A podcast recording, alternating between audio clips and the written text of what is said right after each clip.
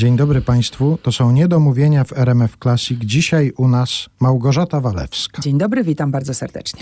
I od razu poinformujmy naszych słuchaczy, że spotykamy się w studiu RMF Classic na warszawskim Powiślu, a to są, zdaje się, dobrze znane rejony Małgorzacie tak, Walewskiej. tu się wychowywałam na e, Solcu, na Kruczkowskiego. Jeździłam tu na rowerze. Pierwsze lusterka zgubiłam w pobliskim parku.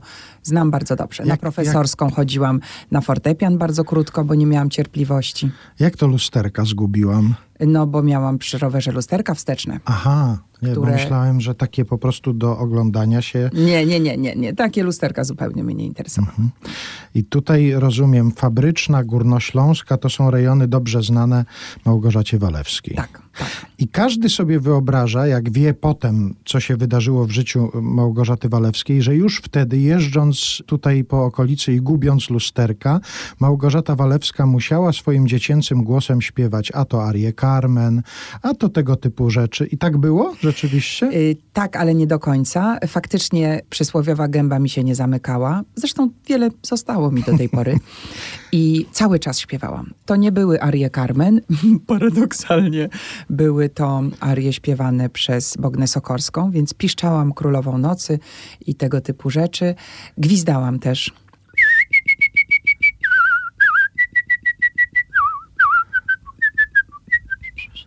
Tutaj już mi się skończyła skala, ale w- gwiżdżę dosyć sprawnie, także jak trzeba będzie, to jeszcze mogę zagwizdać coś Państwu. No to ja się nie dziwię, że ludzie gubili lusterka, jak słyszeli coś takiego i widzieli taką rowerzystkę. No dobrze, ale to rzeczywiście ta muzyka operowa pojawiła się w domu jakoś tak bardzo wcześnie, że to zainteresowanie się też wcześniej pojawiło?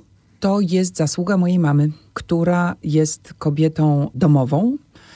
Jest do tej pory, bo e, i, i była od mojego dzieciństwa, od kiedy pamiętam, osobą, która się troszczyła przede wszystkim o dom i o dzieci. U nas na obiad było nie to, co mama zrobiła na obiad, tylko to, co każdy lubi najbardziej. Więc każdy miał swoje danie, u mnie było jak w restauracji. Znaczy, w sumie ja jadłam głównie naleśniki z serem, kluski leniwe albo serek homogenizowany, a mój tata jadł głównie golonkę schabowe z kapustą i żeberka, więc y, no, ten zakres naszych ulubionych potraw był jakoś ograniczony. Ale mama właśnie siedząc przy tej kuchni w zasadzie całe życie słuchała radia. A w tym radiu bardzo często były grane utwory operowe w bardzo dobrych wykonaniach, bo czasy komunistyczne miały swoje też dobre strony. Jedną dobrą stroną dla mnie jako dziecka było to, że uwięzieni byli y, w naszym kraju wspaniali artyści operowi, którzy w związku z tym, że nie mogli występować za granicą, występowali w Polsce i ja się wychowałam na Ładyszu, na Bognie Sokorskiej, Janie Kiepurze. Kiepura to już były tylko nagrania oczywiście, ale no cały czas ten głos był mi bliski. Violetta Villas też była postacią bardzo ważną dla mojego rozwoju artystycznego i tak z drugiej strony orkiestra z Chmielnej. I to, co mnie poruszało zarówno w ariach operowych, jak i w ogóle w jakimkolwiek przekazie muzycznym, to był tekst. Stachu, jam cię przecież kochała, jam ci życie oddała, wróć do mnie, wróć. No i to są właśnie te treści, którymi przesiąkłam jako dziecko. No to teraz Państwo już wiedzą, czym przesiąkła jako dziecko Małgorzata Walewska, a co się wydarzyło później, za chwilę w niedomówieniach.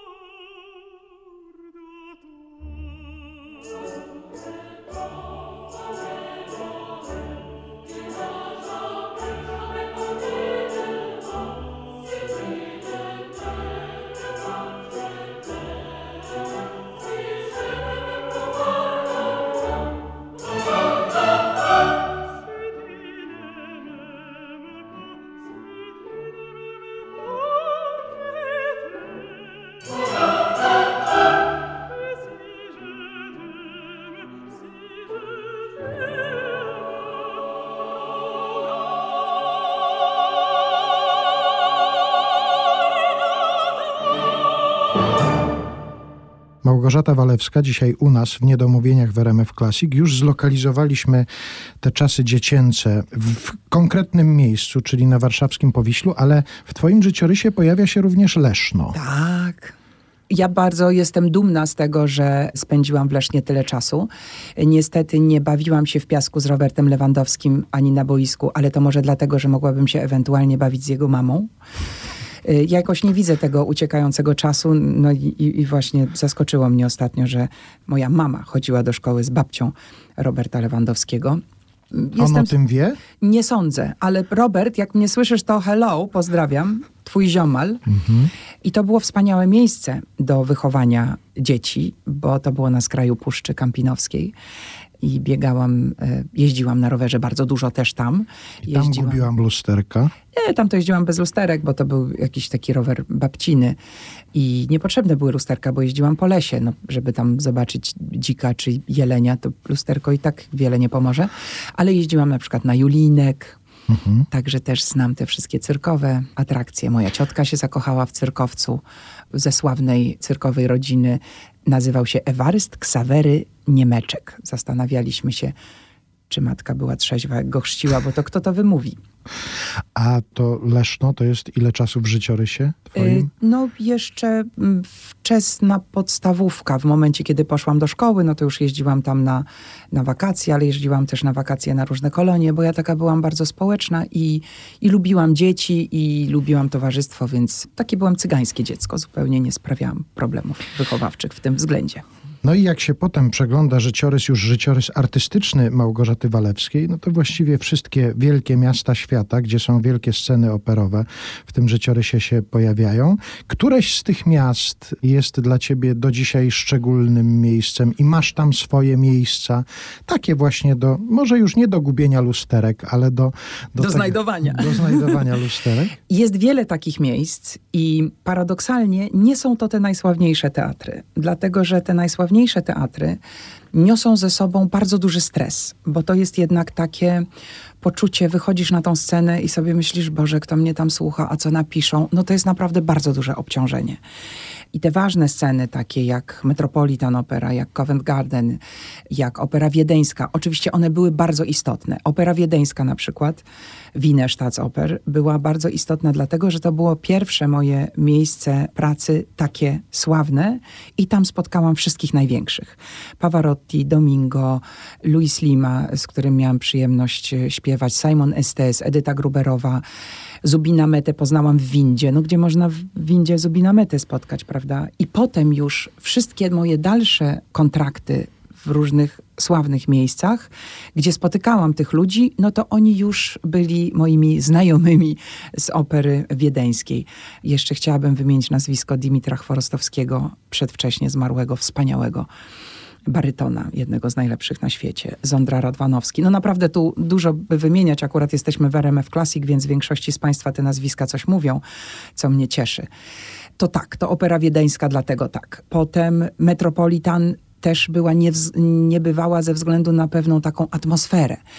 Tam w momencie, kiedy przychodzisz, cała obsługa, wszyscy są zobowiązani do tego, żeby wiedzieć, kim jesteś.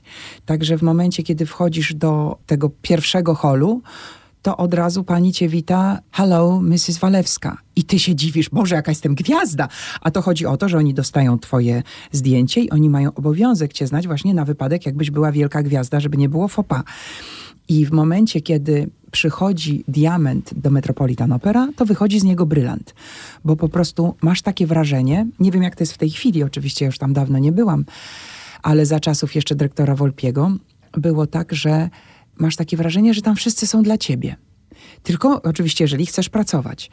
I reżyser stara się słuchać Twoich uwag i y, jakby godzić Twoją koncepcję z koncepcją oryginalnego reżysera, bo proszę pamiętać, że przedstawienia, w których brałam udział zarówno w Operze Wiedeńskiej, jak i w Metropolitan Opera, to często były przedstawienia, które miały po 20 lat i których na przykład reżyser już nie żył albo żył, ale ledwo i już i tak się zajmował tym asystent, który często pracował razem z tym reżyserem, więc znał jego koncepcję, ale miał też siłę i moc i umiejętności, bo sam był też reżyserem, żeby naginać pewne formy do aktualnych potrzeb. I na przykład takim przypadkiem było przedstawienie, ja nie wiem, bo ja już dawno odeszłam od tematu, ale to. Ja to zaraz do niego wrócę, Dobrze. tak.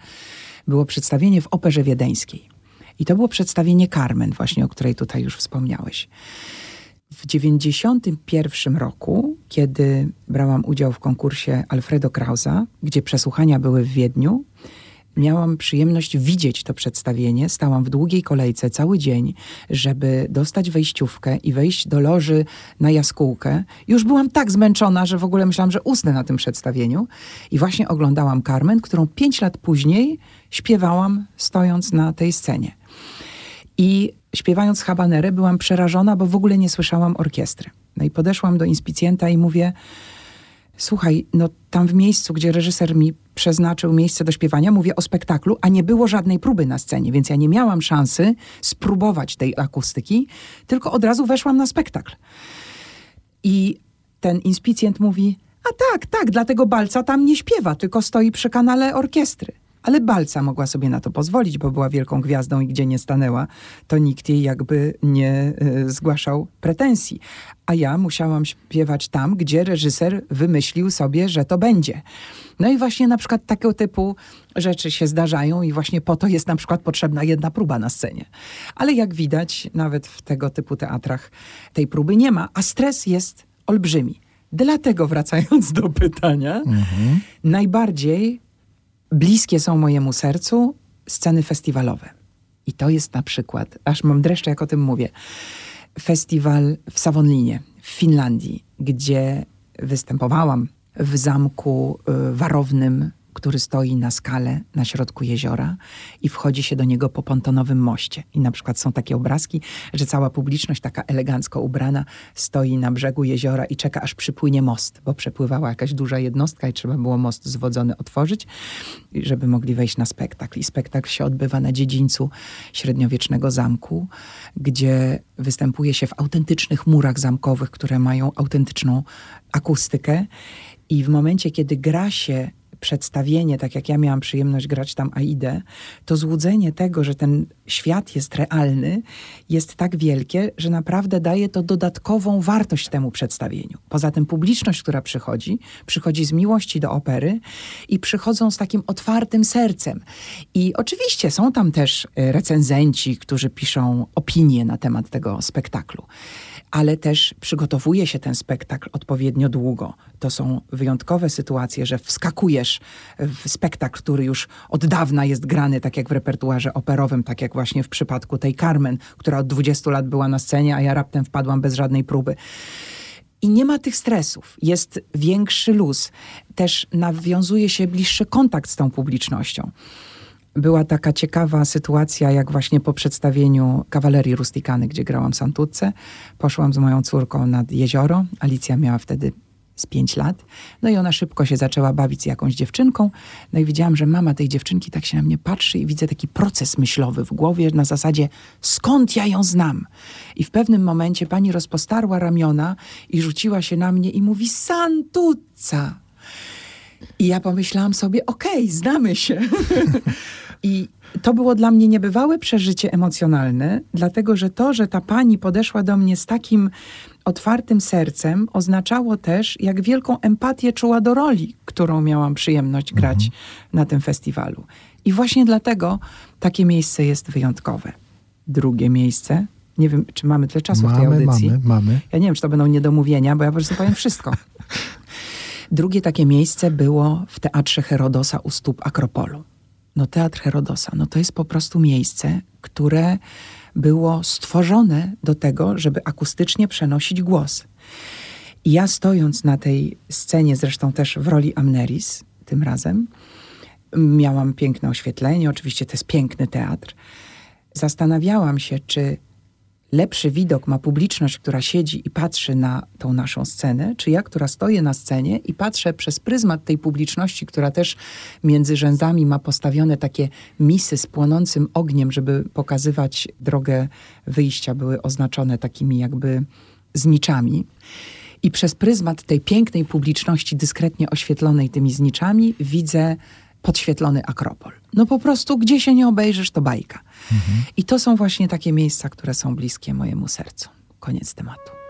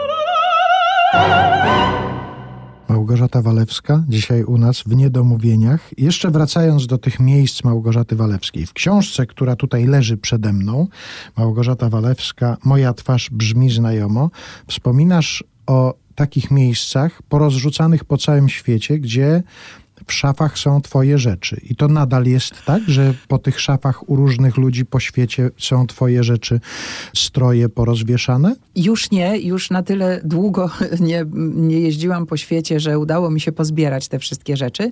Natomiast zostały tam przyjaźnie. Mhm. I to są takie przyjaźnie naprawdę na całe życie. Mam bardzo serdeczną przyjaciółkę Ingrid Friedrichsen, która mieszka w Bremie. To jest pani, którą poznałam właśnie w Bremie podczas mojego debiutu w operze bremeńskiej w roku 92 i od tej pory się przyjaźnimy. Żeby było ciekawiej, Ingrid urodziła się tego samego dnia, co moja córka, tylko 50 lat wcześniej. Więc razem dziewczyny obchodzą urodziny. Ma panie w tej chwili, bo Alicja też już jest dorosła. Mam przyjaciół właśnie w Finlandii. I to są też takie kontakty, że no, nie kontaktujemy się długo, ale jeżeli spontanicznie ktoś czegoś od kogoś potrzebuje, albo na przykład właśnie, też ma Ingrid na imię, moja przyjaciółka z Finlandii, dzwoni i mówi, gdzie występujesz, bo chciałabym przyjechać cię zobaczyć. No i wtedy jakby się umawiamy i ona faktycznie przyjeżdża. W Ameryce mam parę takich miejsc, chociażby na nazwa robocza nadana przeze mnie nie bez przypadku Drink Pointie mieszka moja przyjaciółka Krystyna, która ma Krystyna's Restaurant, gdzie zawsze chodziliśmy na polskie pierogi. Pod Wiedniem mam przyjaciółkę Grażynkę Wojtczuk, dzięki której Wojtcuk w zasadzie jest oryginalne brzmienie nazwiska obecnego, dzięki której łatwo przeżyłam kontrakt w Wiedniu dwuletni, gdzie byłam z małą córeczką, więc po prostu jeździłyśmy do Grażyny i tam był taki nasz azyl i, i rodzina zastępcza. Więc dużo jest takich miejsc, a teraz też nadal mam problemy z tym, gdzie są moje rzeczy, bo mieszkam częściowo w Warszawie, kupiłam małe mieszkanko, a częściowo w Magdalence, więc też tak jest czasami, że mam różne rzeczy w różnych miejscach, ale to już dzieli je tylko godzina drogi samochodem, więc to nie jest taki problem. Jeszcze wracając na chwilę do Wiednia i do tego kontraktu, co jeszcze ci się udało załatwić dzięki zdjęciu z, z Pavarottim? Bo jedna z takich rzeczy jest tutaj tak, wymieniona. Tak. Przedszkole dla Alicji, tak. Ale to rzeczywiście, jak pokazałaś tak. zdjęcie, to się znalazło miejsce? Tak, i jeszcze po poprosiłam mojego kolegę, który lepiej mówił po niemiecku, żeby poszedł ze mną i właśnie na to zdjęcie z Pavarottim załatwiliśmy Alicji przedszkole. I zabawne to było, ona miała wtedy trochę ponad dwa lata i przyszła z tego przedszkola. Mówi, mama, chcę chodzić do przedszkola, gdzie dzieci mówią ludzkim głosem. Więc to było zabawne. No ale dzięki temu Alicja mówi po niemiecku do tej pory dosyć sprawnie. Więc to dużo nam dało wszystkim. A ktoś ci kiedyś powiedział, że na zdjęcie z tobą coś udało mu się załatwić? Bo może to już w pewnym momencie... Tak, tak, ale nie na zdjęcie, na płyty. Mhm. Wiele, wiele rzeczy się udało załatwić na moje płyty. Głównie one chodzą jako podziękowania. Różni moi przyjaciele przychodzą do mnie i mówią: Słuchaj, taka była miła pani doktor, daj mi płytę z autografem, bo to taki najlepszy prezent. Więc y, wielu lekarzy pozdrawiam służbę zdrowia, która słucha moich płyt. Całą pozdrawiam. Także działa to w jakiś sposób. Jak się czyta Twoją biografię, tam pojawia się dosyć szybki debiut i mnóstwo nagród. Od razu na początkowym etapie Twojej kariery pojawia się taka informacja, że dla roli Azy odrzuciła inną rolę w warszawskiej operze kameralnej, no żeby móc zaśpiewać w operze narodowej. I ta mnogość tych sukcesów na początku zastanawia mnie, co trzeba zrobić? Co musi się wydarzyć, żeby się nie przewróciło w głowie na takim wczesnym etapie? Mnie się trochę przewróciło. To znaczy, przewróciło mi się w taki sposób, że myślałam, że życie tak wygląda, że wystarczy być e, młodym, w miarę urodziwym i to już się wszystko udaje. Natomiast bycie nie tyle śpiewakiem operowym, co muzykiem klasycznym wymaga tak ciężkiej pracy, znaczy ciężkiej pracy to jest w cudzysłowie, bo to jest praca, którą kochamy. W związku z tym ona jest y, niesie ze sobą dużo obciążeń, ale jednak jest pracą przyjemną, że tam nie ma jak się przewrócić w głowie, dlatego że niezbędna jest, żeby dojść do pewnego poziomu, niezbędna jest pokora. Pokora dla sztuki. I to jest też motto, które przyświeca konkursowi sztuki wokalnej imienia Adesari, o którym na pewno będziemy mówili. Motto, które wymyśliła i wprowadziła w życie wybitna postać także w moim życiu i w życiu operowym śpiewaków polskich i nie tylko, Helena Łazarska. I tym mottem jest kochajcie muzykę w sobie, a nie siebie w muzyce. I to jest właśnie to, o czym często zapominają muzycy popowi, że, znaczy, może po prostu taka jest specyfika tej pracy, że tam ta postać, która stoi na scenie, jest najważniejsza. Co jest o tyle dla mnie zrozumiałe, że postać, która stoi na scenie popowej, musi być osobowością, żeby zdobyć uznanie publiczności. Dlatego, że tak, nie musi śpiewać, bo już są takie narzędzia, co się nazywają Pro Tools, które wspaniale za niego dźwięki wydają. Tak, także tak? dźwięki może wydawać jakiekolwiek, to wszystko się przyciska jeden guzik. Kiedyś akustyk siedział nad tym i musiał to robić na piechotę, teraz to chyba się dzieje automatycznie, więc czystość intonacji jest zupełnie nieistotna. Trzeba się dobrze ruszać, no bo tego się nie da poprawić i trzeba mieć charyzmę, bo jednak to coś jest niezbędne w każdej sztuce. A w muzyce klasycznej, oprócz tego, że trzeba mieć tą charyzmę, prezencja jest bardzo szerokim tematem, dlatego że tu nie trzeba być pięknym. Można być charakterystycznym, zależy do jakiej roli. Oczywiście, jeżeli gra się pięknych amantów, no to raczej trzeba być pięknym. I ostatnio też w miarę mieć dobrą sylwetkę, bo opera jest filmowana i po prostu ekran jest bezlitosny, ale można grać zawsze starą wiedźmę i być. Yy, tak, zaraz miejscu. jeszcze na studiach, tak, tak jeszcze na no studiach. Tak, no to ja akurat grałam Starą Wiedźmę od początku, ale grałam też amantki na przemian, co jakby dawało jakiś taki odpoczynek. I a propos tego, wracając do przewrócenia się w głowie, zwłaszcza jeżeli się jest na początku kariery, to owszem, rola Carmen, a ta ma w ogóle nie wiadomo kogo, ale tak, Carmen jest po francusku, Amneris jest po włosku, Kundry jest po niemiecku i wszystkie te wielkie role fajnie, ale to jest taka książka do nauczenia się. I tu nie masz ci się kiedy przewrócić w głowie, bo po prostu zasuwasz od lekcji z, ze specjalistą od języka na lekcji z korepetytorem, który cię nauczy tego śpiewać, który wyegzekwuje rytm. Potem przychodzisz na próby jest reżyser, który chce, żebyś zrobił zrobiła to czy tamto, a do tego jest dyrygent, który wymaga twojej bezwzględnej uwagi, bo jak nie będziesz wchodziła razem z orkiestrą i jak nie będziesz śpiewał, śpiewała zgodnie z tym, co dyrygent chce, no to po prostu cała ta reżyseria jest niepotrzebna, bo jednak opera jest o śpiewaniu. No i jest, tu się jakby tłumaczy kwestia próżności artystów operowych. Czyli właściwie nie ma czasu na to, żeby się przewróciło w głowie. No nie ma, nie ma. Nie ma, to się przewraca tylko strony, szybko. Miałaś problem z opanowaniem jakiejś wersji językowej jakiegoś dzieła? No bo w pewnym momencie pewnie już no wiadomo było, Mhm. że ta klasyka w tych kilku językach, ale pewnie zdarzyło się też coś bardzo oryginalnego i bardzo trudnego do opanowania. Na początku miałam problem z opanowaniem wszystkiego. Stąd też dlatego się w tej głowie nie przewraca. Na szczęście rola Azy była w języku polskim, a ponieważ nie mam problemów z dykcją, to tutaj było o tyle łatwo. Ale rzeczona Carmen, dosyć wcześnie śpiewałam wszystkie arie, ponieważ wiadomo było, że to jest rola, będzie kiedyś rola na mój głos, a dużo trzeba śpiewać koncertów, egzaminów. W związku z tym pani profesor dawała mi takie rzeczy, które już było wiadomo, że w przyszłości mi się przydadzą. Więc jak przyszła propozycja Carmen po raz pierwszy, co było o tyle dla mnie atrakcyjne, że ona przyszła od y, maestro Maksymiuka, z którym bardzo chciałam pracować. No ale otworzyłam te nuty i się okazało, że oprócz tych dwóch arii, które wtedy śpiewałam, jest tyle tekstu, jest tyle ansambli i tyle trudnych wejść, że ja po prostu nie, nie byłam w stanie tego opanować w czasie, który był przeznaczony. I w ogóle się zastanawiałam, czy kiedykolwiek to wykonam. Byłam przerażona. Potem nastąpiła propozycja roli Charloty w Werterze w Operze Narodowej i już tę rolę przyjęłam z radością, bo y, już wiedziałam, jak się należy do tego zabrać. Znałam trochę pianistów Opery Narodowej i wiedziałam, że oni będą potrafili mnie tego nauczyć. I to się udało i właśnie sukces nie chodzi tam o wielki sukces sceniczny, tylko mój sukces osobisty w opanowaniu języka francuskiego na potrzeby roli Charloty tak mnie rozochocił, że już y, kolejną rolę Carmen przyjęłam z radością. A po japońsku coś śpiewałaś? Nie. A jakby przyszła taka propozycja? Yy, No, to wszystko zależy, jaka to by była propozycja, ale ja jestem otwarta, dlatego że potem już w momencie, kiedy dostawałam propozycję ról w językach, tak jak w tej chwili, włoski czy niemiecki, no to w ogóle się nad tym nie zastanawiam.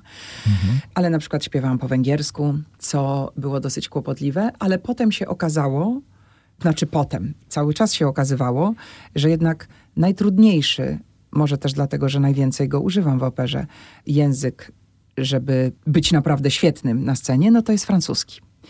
Dlatego, że bardzo ciężko jest znaleźć odnośniki w języku polskim do brzmień niektórych samogłosek. W tym momencie myślę o samogłoskach francuskich. Na przykład tu ne m'aimes pas. I tu, u jest y, dźwiękiem, którego nie mamy w języku polskim. Jak to? Tu, tu wiesz coś na ten temat. A, Ude, przykład? no tak, no właśnie. UD do sklepu? Ude, du- tak. Czasami śpiewacy operowi mają taką zbiorczą samogłowskę. Moja pani profesor nazywała to wokałem. I nie wiadomo, czy to jest A, czy O, czy coś. No właśnie U wymaga specjalnej troski i to tylko ci, co palą bardzo namiętnie papierosy, y, to może mają już wyćwiczone mięśnie ust na, ten, y, na tę okoliczność. Ale na przykład są też takie zmyłki. Nosówki francuskie polegają na tym, proszę zwrócić uwagę, że jak mówimy się, to, to ona ma Y na końcu. Się, jest takie się. A nocówki francuskie polegają na tym, że nie ma tego y, tylko lekko puszczamy powietrze do nosa. Jest znakomity test na to, który wykonam w tej chwili na tobie, a mianowicie połóż sobie palec na brodzie i powiedz się. Się. No, a już, już powiedziałaś po francusku. Czy ty mówisz po francusku? Nie, nie mówiłam. A, nie mówię, no właśnie. Bo właśnie jak mówimy rien, to ta broda nie może drgnąć do góry. Jak mówi się, to broda idzie do góry. A, Powiedz się. się. E, Ale nie przyciskaj tak mocno tego palca, tylko tak lekko połóż, żeby broda się mogła ruszyć. Mhm. No to miała się nie ruszać. No, no. no ale nie zapomodnie się nie rusza dlatego, że mocno przyciskasz palcem, tylko dlatego, że dźwięk puszczasz w odpowiednie miejsce.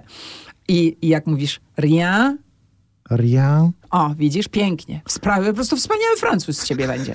No, kariera przede mną. No. Ale ja bardzo proszę, jeżeli przyjdzie taka propozycja, bo ja bym chciał usłyszeć, Mhm. jak śpiewasz po japońsku, bo to też by było ciekawe wydarzenie, myślę.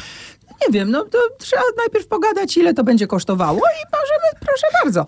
Jeszcze coś a propos francuskiego chciałam powiedzieć, ale to tak samo mamy w języku polskim i trzeba na to uważać. Na przykład mamy taki tekst jest w piosence. Przyszedł młody chłopiec cudzy, choć ja pierścień dałem, choć ja pierścień dałem. Ubezdźwięcznia cię to choć, ale wiadomo, że chodzi o chodzi, prawda? I teraz nie mówimy chodzi ja pierścień dałem, tylko choć ja pierścień dałem. W języku francuskim na przykład jest poisson, co znaczy ryba, i poison, co znaczy trucizna. Verse le poison dans son sein. Wlej truciznę w jego serce. I teraz, jeżeli śpiewamy we Francji i będzie Verse le poisson dans son sein, to jest wlej rybę w jego serce. I już przestaje to być dramatem, jeżeli śpiewamy we Francji, tylko zaczyna być zabawne. I to są takie drobiazgi, które są bardzo ważne. A człowiek, który nie mówi danym językiem, i nie ma tego w świadomości, nawet nie zdaje sobie sprawy z tego, że tak jest.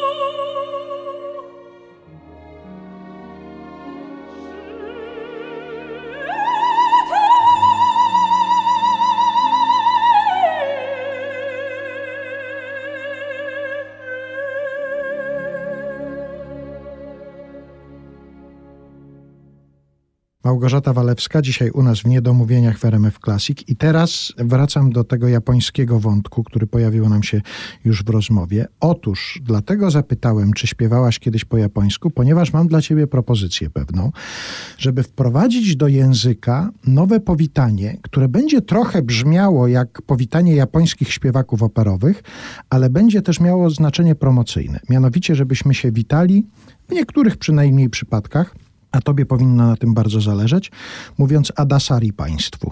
Adasari państwu, tak. A na do widzenia Adasari też powiedzieć, mhm. bo teraz przechodzimy do bardzo ważnej części Twojego życia. My się spotykamy teraz w tym czasie, kiedy właśnie w Nowym Sączu trwa międzynarodowy konkurs sztuki wokalnej imienia Adysari, a wydaje mi się, że cały czas jest tak, że gdyby tak na ulicy po prostu pochodzić z mikrofonem i popytać, kto to był Adasari, no to właśnie może by ktoś odpowiedział, że jakiś japoński zawodnik, a nie do końca by wszyscy wiedzieli, że to tak wielka postać, o której trzeba pamiętać i której ty no, kawałek swojego życia już poświęciłaś. Mało tego. Jeżeli nawet będziesz pytał dyrektorów oper światowych, kto to jest Adasari, to często ludzie nie będą wiedzieli i ja tego doświadczam i rośnie moje serce w momencie, kiedy podczas konkursu mamy tak zwany dzień wolny. I wtedy zabieram szanowne jury konkursu, to zawsze jest jury międzynarodowe, to są na ogół dyrektorzy obsadowi oper, nie tych największych teatrów operowych świata, dlatego że staramy się zapraszać takich członków jury, którzy mogą w jakiś sposób przełożyć się na korzyści dla młodych śpiewaków, którzy biorą udział w konkursie. A nie można zaczynać od największych scen operowych, bo to się po prostu nigdy nie uda, jest nierealne, więc zapraszamy takich ludzi, którzy są adekwatni do możliwości naszych uczestników. I w ten wolny dzień jedziemy do Starego Sącza i tam odwiedzamy muzeum poświęcone Adysari i od razu na wejście wita nas z płyty muzyka, gdzie śpiewa Adasari, arie rozyny z koloraturami, które sama mogła skomponować, bo miała takie prawo i są takie możliwości. I w momencie, kiedy pan, który oprowadza po tym muzeum, wyłącza to nagranie, cała ta komisja mówi: Not, not, could you turn it on again?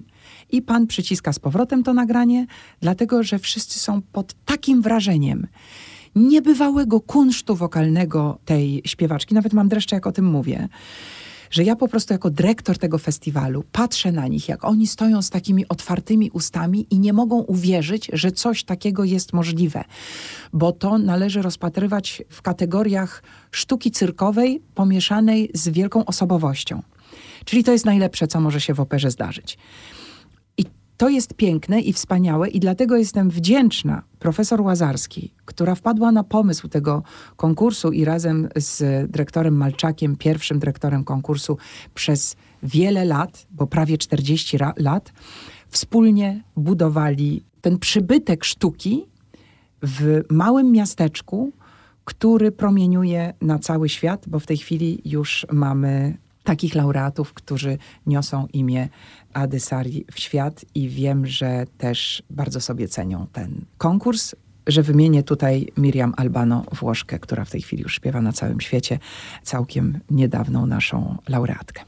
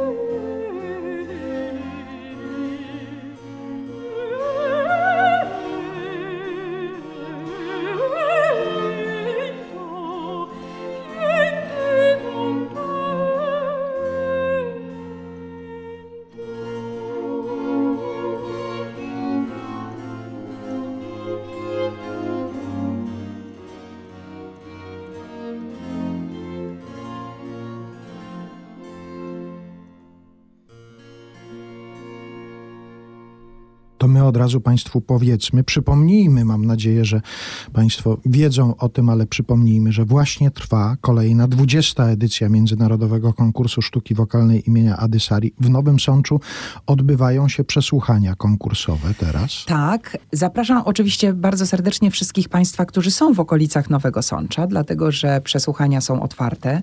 Ja bardzo Państwa zachęcam też z powodu tego, żeby mogli Państwo poobcować z młodą sztuką, ale dlatego, też dlatego, że wiem, jak bardzo duże znaczenie dla tych młodych śpiewaków, którzy często pierwszy raz wychodzą przed taką publiczność i przed komisję, jak ważne jest to, żeby mieć wiernych słuchaczy, ponieważ komisja musi się też skupić na notatkach, a publiczność po prostu odbiera sercem i uchem to, co ten młody śpiewak ma do przekazania, i to jest dla nich wielkie wsparcie. A jeżeli ktoś nie może być z nami osobiście, to polecam, żeby śledzić w internecie zmagania młodych uczestników, żeby ich komplementować, żeby pisać słowa wsparcia. Same dobre rzeczy proszę pisać, bo naprawdę oni mają wystarczająco stresu związanego z tym konkursem. Jest też nowa rzecz w tym roku, a mianowicie współpraca z Operą Krakowską i finał konkursu, który będzie miał miejsce 12 maja będzie właśnie w operze krakowskiej. Wszyscy z Państwa, którzy mają łatwość dojazdu do Krakowa bądź są na miejscu w Krakowie, są mile widziani.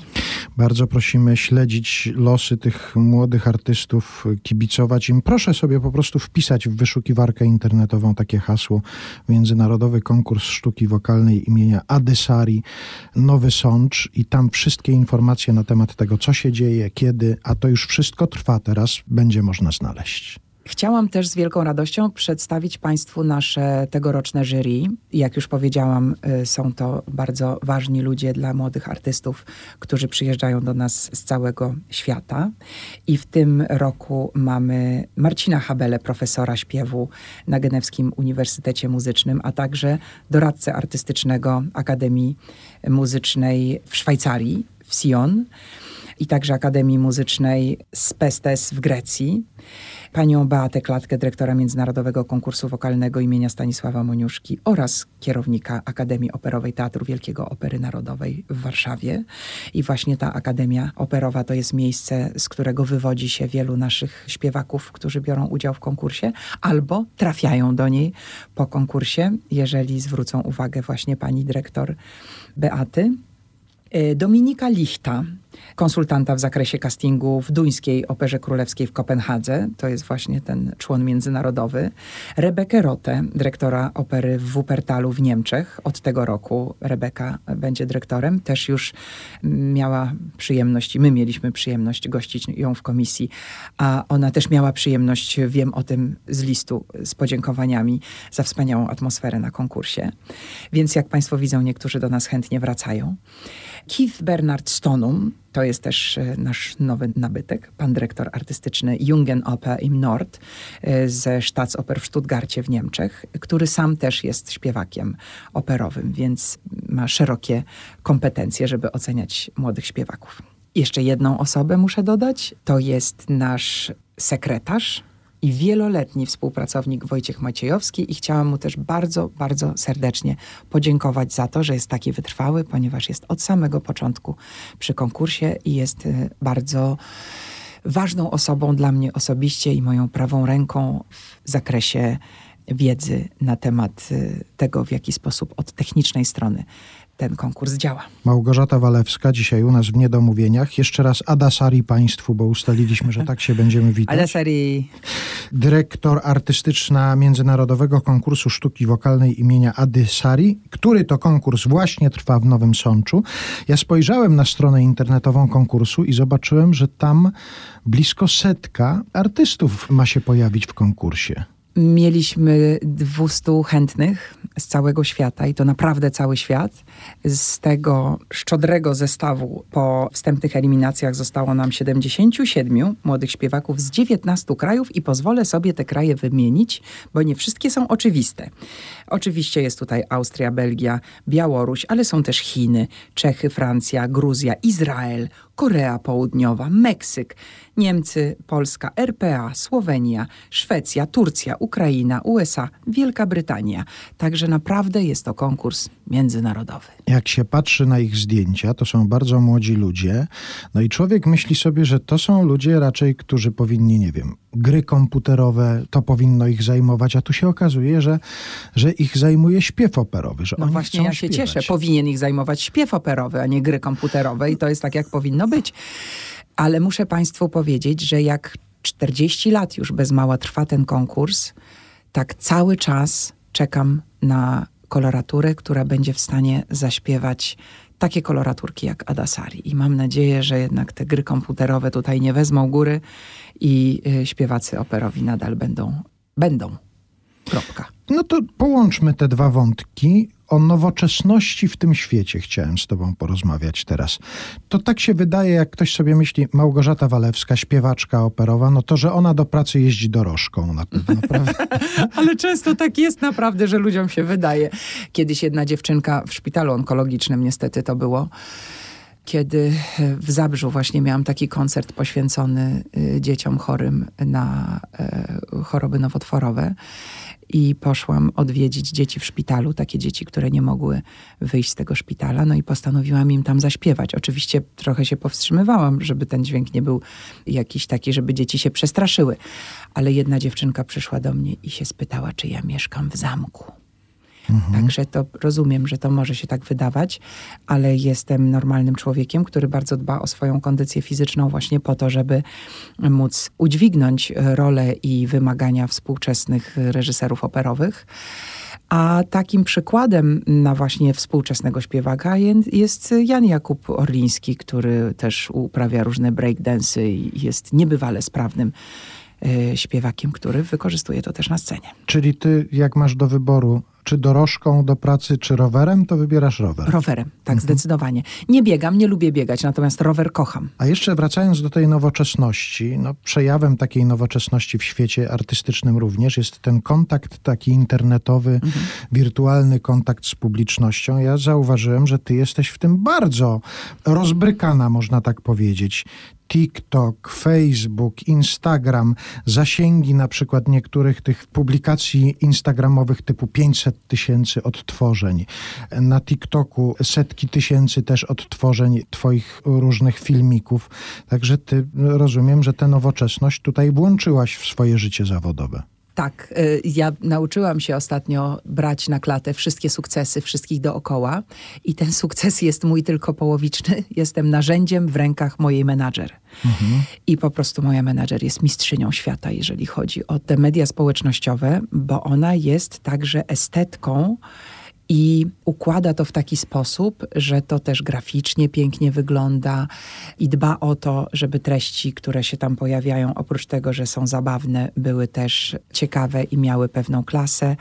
Ale cieszę się niezmiernie, że tylu młodych ludzi zagląda w te moje media społecznościowe. Mało tego, dostajemy bardzo dużo komplementów od właśnie takich y, ludzi w wieku lat y, między 20 a 30, jak dobrze te media społecznościowe są, jak dobrze są prowadzone i w tym miejscu chciałam bardzo serdecznie podziękować Agacie Ubysz, mojej menadżer, która po prostu robi to oprócz tego, że z sercem i pasją, to wielkim znawstwem. Naprawdę Agata, merci bien.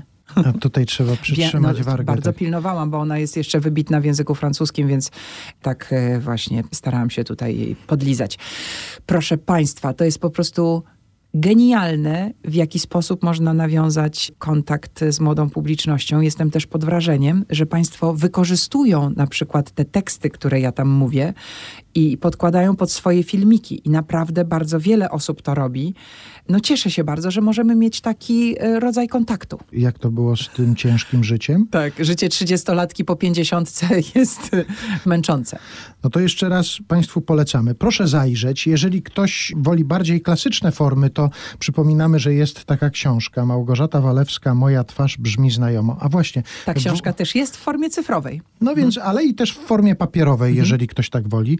Tutaj Agata Ubysz rozmawia e, z Małgorzatą Walewską. Właśnie, Moja twarz brzmi znajomo. My właściwie nie poruszyliśmy wątku tej takiej twojej telewizyjnej popularności. A ciekaw jestem, to tylko tak na koniec o to zapytam. Czy zdarzyło się że dotarł już do ciebie taki sygnał, że ktoś ci powiedział: Wie pani, ja zobaczyłem panią w telewizji jako jurorkę pewnego show, ale dzięki pani pierwszy raz poszedłem czy poszłam do opery. Tak.